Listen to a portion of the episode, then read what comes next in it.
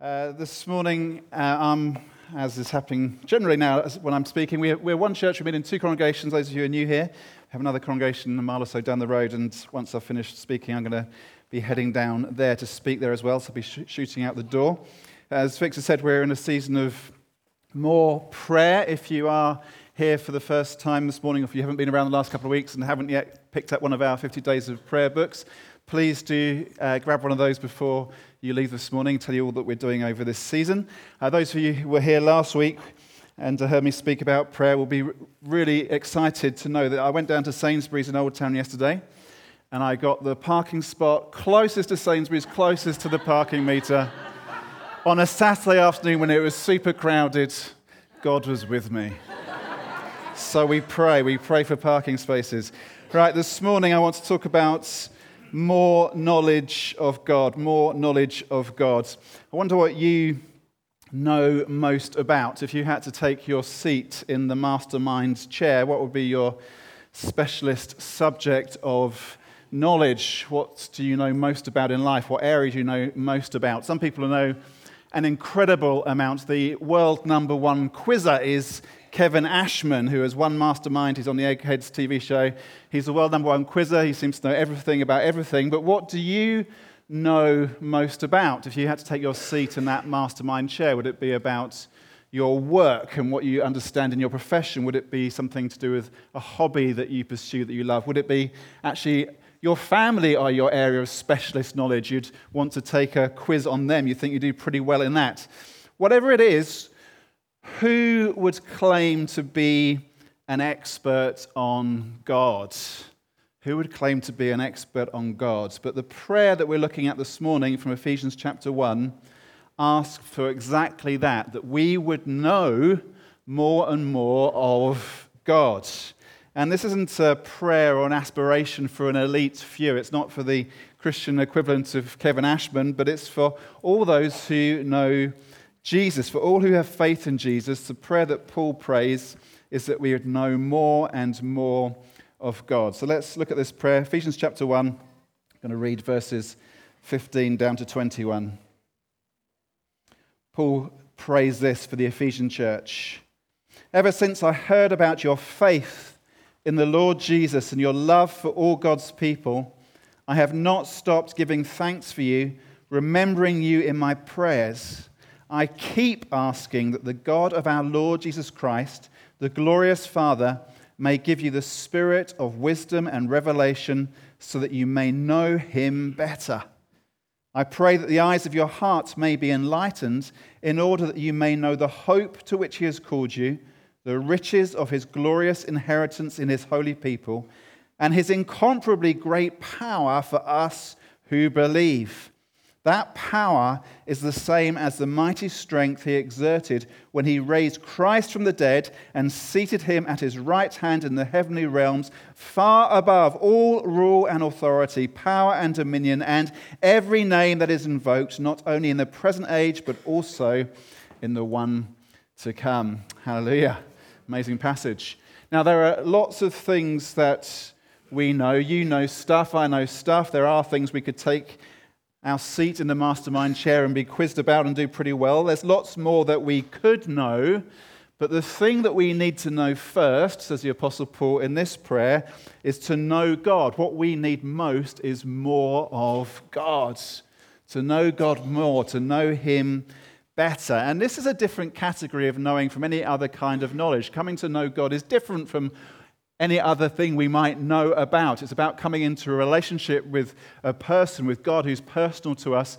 It's about knowing the one who has all authority, the one who is supreme over all things. And so this morning, what I'm hoping we'd see is that those of us who are Christians already, we'd again have, as Paul prays, the eyes of our hearts enlightened so we would see more of God. And that those of you who don't yet know God, that you might come to know him because this is actually the thing which is of first importance, the thing we need to know above and beyond anything else, the one we need to know above and beyond anything else is the living God. Now, knowledge, knowing stuff is good, can be satisfying, knowing stuff, but the human drive to know and to acquire can also be paralyzing. There's so much to know and so much we don't know. And we can be so aware of that it can just leave us paralyzed. A friend of mine who's been going through a season of burnout recommended this book, Notes on a Nervous Planet by Matt Haig, which has been a, a bestseller. Anybody read this one? One or two hands. I thought it was interesting. This is what Matt Haig says about the state of our world with our huge acquisitiveness of knowledge and possessions. Somewhere along the way, we have raised the threshold of what we need or feel we need to be happy. We are encouraged to buy stuff to make ourselves happy because companies are encouraged to make more money to make themselves more successful. It's addictive. It isn't addictive because it makes us happy, it is addictive because it doesn't make us happy. We buy something and we enjoy it, we enjoy the newness of it, for a little while, but then we get used to having it, we acclimatize, and so we need something else.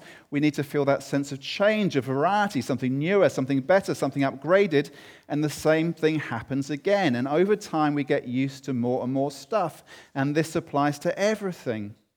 The Instagrammer who enjoys getting a lot of likes for their selfie will soon seek more likes and be disappointed if the number stays the same. The grade A student will come to feel like a failure if they get a single B.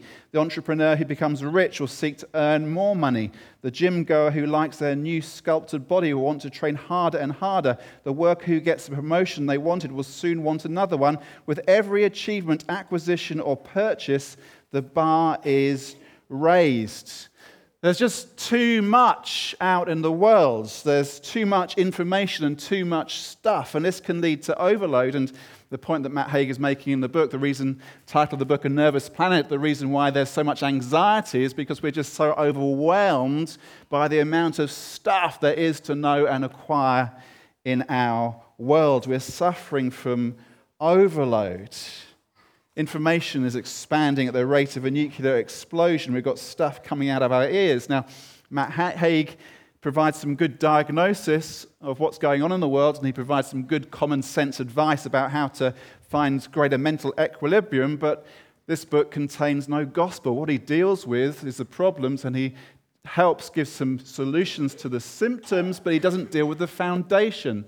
The foundational problem is not knowing God enough, wanting to know everything else and acquire other things without knowing, acquiring God. Our problem, us human beings, isn't that we want to know stuff, and it isn't that we want to have stuff. Our problem is that so often the thing we think we most need actually isn't the thing that we need. And even churches can fall into this mistake. Churches can be guilty of a kind of mis-selling when churches say to the world, Come along. If you've got problems with your marriage, come to us and we'll give you a marriage course which will sort out your marriage. And if you've got addictions, come and we'll run an addiction course and we'll help you with your addictions. And if you've got finance problems, well, come to us and we'll help you with your finance problems. And here at Gateway, we love to help people with their marriages and with their finances and with their addictions. But the thing that we need most is more of God. We need more of God. And it's a mis-selling when churches do that. So just come and do this course and we'll fix this. No, that's all that's doing is dealing with the symptoms. It's not dealing with the root problem, with the foundation problem, which is that we need to know God. And so when the Apostle Paul prays for the Ephesians, he's very clear about what they most need. What they most need is to know God. They need more of God. And so he prays, I keep asking, I keep asking that the God of our Lord Jesus Christ the glorious Father may give you the spirit of wisdom and revelation so that you may know him better. This is Paul's prayer for the Ephesians and for us. I keep asking that you might know God more, you might know him better. When Paul wrote this letter to the Ephesians, and as he was praying for them, we think that he was actually in prison at the time, in prison in Rome. And so Paul had real needs. He was in chains. He had obvious real needs. And the Ephesians he's writing to, they had real needs as well. But there's a remarkable absence in this prayer of Paul's for material needs. He doesn't pray for his material needs or their material needs. He prays that they might know more of God because what they most need is more of God. And I wonder if this is different from how we tend to pray. Last week, I recommended four particular books on prayer, which are, helpful. One of them, a little one called Pray Big uh, by Alistair Begg, I've really enjoyed. He says this about Paul's prayer to the Ephesians The believers in Ephesus were, in one sense, just like us.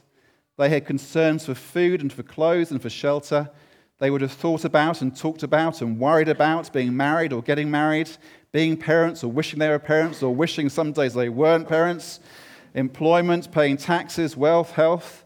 But there's no mention of these matters at all in what Paul prays for them. In fact, praying about health, which if we had the chance to listen in on the prayers of Western Christians would likely come in at number one, is rare, almost non existent in the Bible. So, why are we praying about it so much? Well, part of the answer I would give to Alistair Begg why we pray for health and for healing is the example of Christ that Jesus prayed for the sick. And a sign of the kingdom of God breaking in is the sick are healed. When God's kingdom comes in its fullness, there will be no sickness. And so it's actually right as we pray, Your kingdom come, to pray for the sick to be healed. But the question he asks and the point that he makes is a good one. Why are our prayers not more like the prayers of the Bible? The prayers of the New Testament are very different from how our prayers so often are. And this is because the apostles who've written the scripture seem to believe, do believe, that there are things which are more valuable and more desirable than health or wealth or freedom.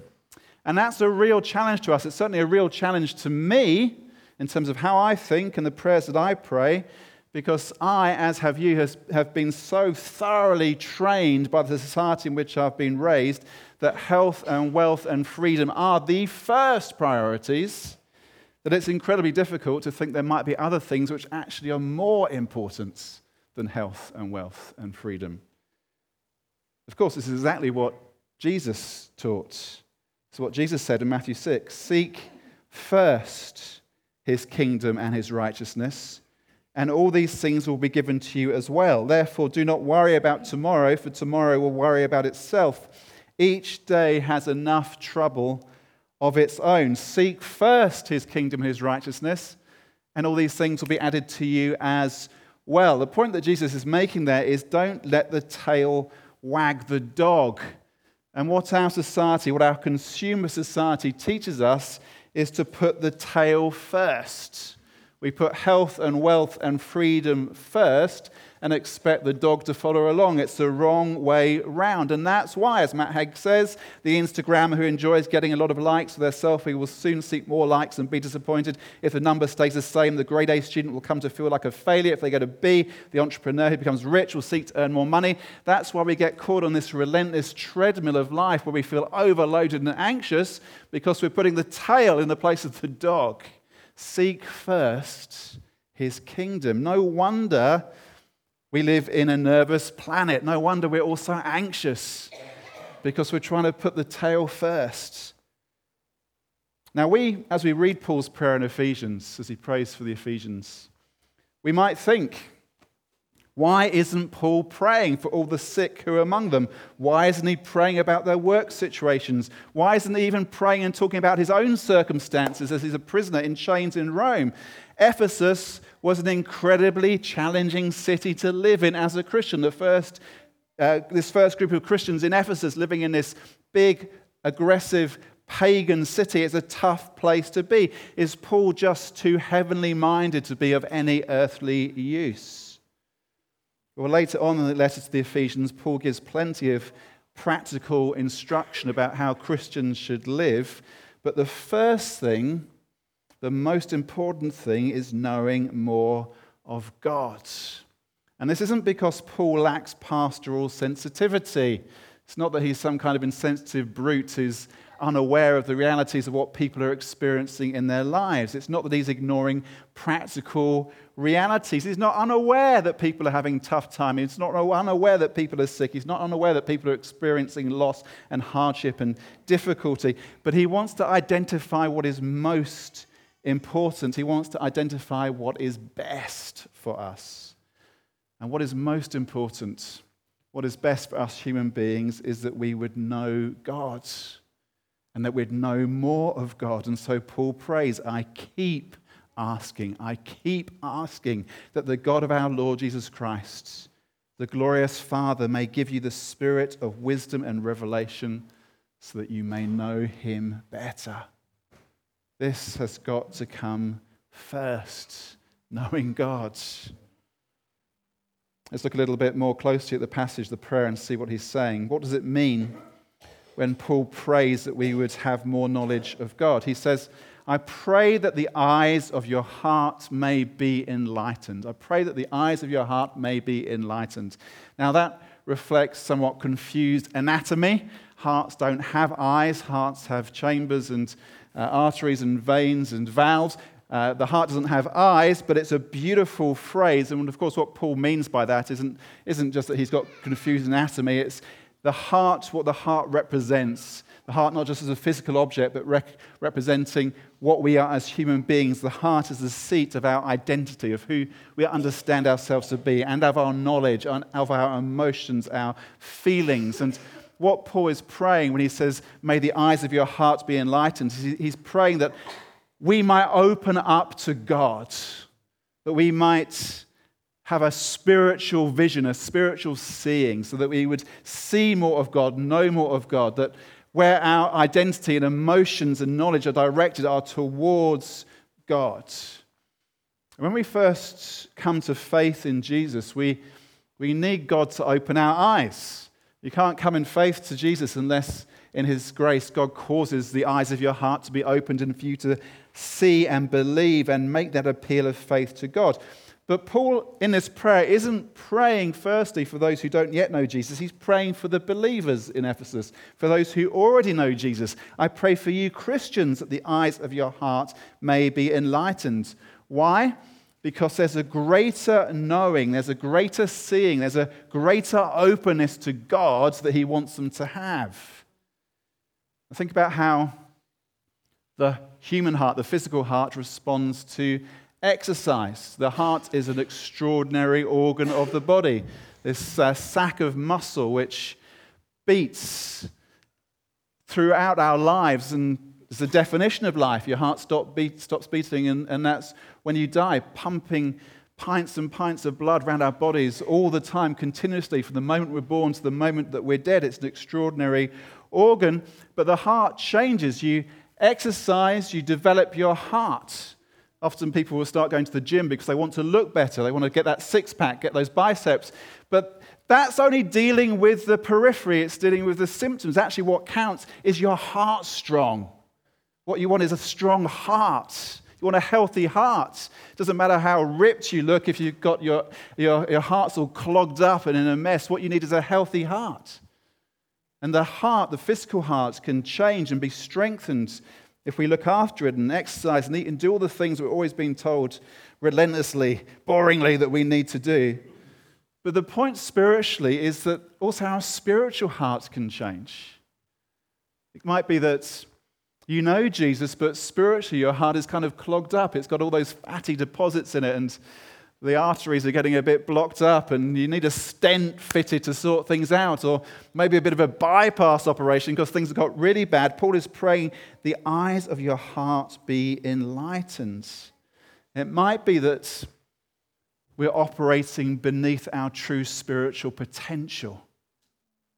Just like an athlete, start training and you find there's an extraordinary potential, never, never suspected. Somebody does never run before, and they think even doing 5K park run is out of their reach. They do 5K park run, and then a year later they're running a marathon. Why? Because their heart's been changed. And it might be that spiritually, we're operating beneath our potential, and so we need to pray as Paul prayed Lord, let the eyes of our hearts be enlightened. Father, open our eyes so that we might see more of you, know more of you. And Paul gives three areas in which he wants the eyes of their hearts to be enlightened. First is this in order that you may know the hope to which he has called you. I pray that the eyes of your hearts may be enlightened in order that you may know the hope to which he has called you. Hope. It's a beautiful word. When we use the word hope, normally in conversation, it tends to either reflect something that we're kind of got a positive attitude about, or something which is more wishful thinking. I, I hope someone sorts out Brexit. I hope I pass this exam. I hope she says yes. I hope I win the lottery. I hope I live to be 100. Christian hope is very different from that kind of just positive thinking or wishful thinking. Christian hope is certain hope. It's, guaranteed, it's given. It's hope in something which is already ours and which will be fully realized through the ages. This is what the writer to the Hebrews says. We have this hope as an anchor for the soul, firm and secure.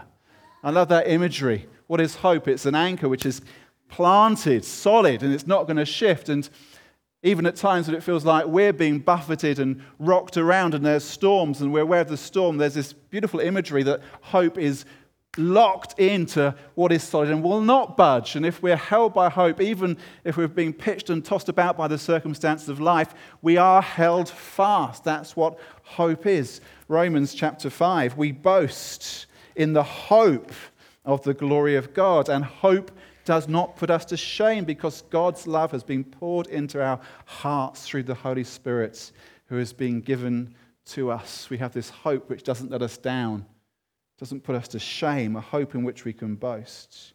It's the hope of the completeness of our salvation. Our salvation is sure, it's guaranteed. But we can lose sight of this. The eyes of our hearts can grow dim, get clogged up. And so we need to pray for the eyes of our hearts to be open to the hope that we have. We need to pray it. Pray it for yourself. Pray it for your brothers and sisters. Pray it for us part of this church, pray that the eyes of our hearts would be open so that we would know the hope that is ours.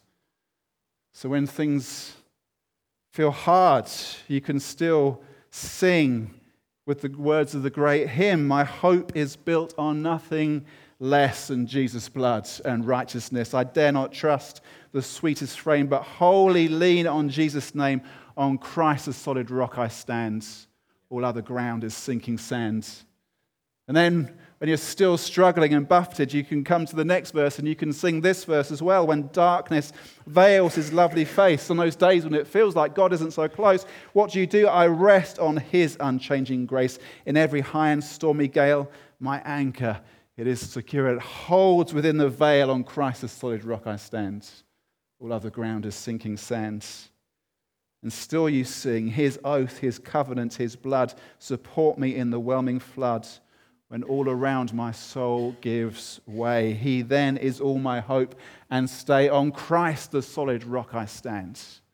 All other ground is sinking sand. He's our hope. Let's pray that the eyes of our hearts would be enlightened so that we might know the hope we have in Christ. Not just positivity, not wishful thinking, something which is secure and guaranteed. Whoa. Second thing we need the eyes of our heart open to see is this in order that you may know the riches of his glorious inheritance in his holy people. I pray that the eyes of your heart might be enlightened so that you would know the riches of his glorious inheritance in his holy people. Now, there are two ways in which this expression of Paul's can be understood and interpreted. The first is that we, the people of God, the church, are God's inheritance. And so it might be that Paul is saying here he wants us to understand what it means to be counted as God's inheritance. This is similar to what the Apostle Peter says in 1 Peter 2 You are a chosen people, a royal priesthood, a holy nation, God's special possession, that you may declare the praises of him who called you out of darkness into his wonderful light. Wow, that's one of the that's one of the high points of Scripture. What a verse. If you understand what it means to be part of the people of God, if you understand what it means to be God's possession, that will cause praise to flow out of us. Thank you, Father, that I'm counted as yours. I'm counted as your possession. I'm counted as a member of your people, a chosen people, a royal priest, a holy nation. I belong. Hallelujah. That's one way in which we might interpret what Paul is saying here. A second way though, to look at it is to see that inheritance speaks primarily to what God is going to give us. And so when Paul prays, he wants us to know the riches of God's glorious inheritance in his holy people. Where he's really focusing is thinking about all the things that God is going to give us. This is also what he says in Colossians chapter 1 Give joyful thanks to the Father who has qualified you to share in the inheritance of his holy people in the kingdom of light. Now, in Christ, we will inherit all things. Christ is Lord over all things. All things are his, they will be his, and in Christ, somehow we participate in that. The whole universe is ours. It's got our name. It's got his name, which means that somehow it's got our name stamped on it. It belongs to us. And so, in weighing up which way we interpret Paul's phrase here, I want you to know the riches of his glorious inheritance. I'm not entirely sure we need to make a choice. Actually, I want to understand both dimensions more. I want to understand more of what it means to be the inheritance that belongs to God, part of his chosen people, I also want to understand more of what it means that He's going to give me an inheritance. And you know, either way, it means riches, in order that you may know the riches, not the poverty, not the skimping little bit, not the doggy little ends left over. No, the riches of His glorious inheritance. And so we need to pray. We need to pray for ourselves. We need to pray for our brothers and sisters that we might see how rich we are. The riches that we have in Christ, the riches of our inheritance that our Heavenly Father is bestowing upon us. This is a beautiful verse from the prophet Hosea. Let us acknowledge the Lord. Let us press on to acknowledge Him. Know more of God.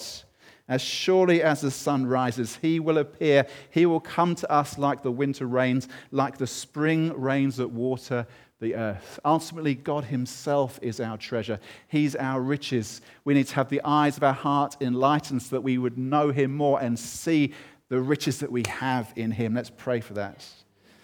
And the third reason Paul prays that their, the eyes of their hearts would be enlightened is in order that you may know His incomparably great power for us who believe. I pray the eyes of your hearts would be enlightened in order that you may know his incomparably great power for us who believe.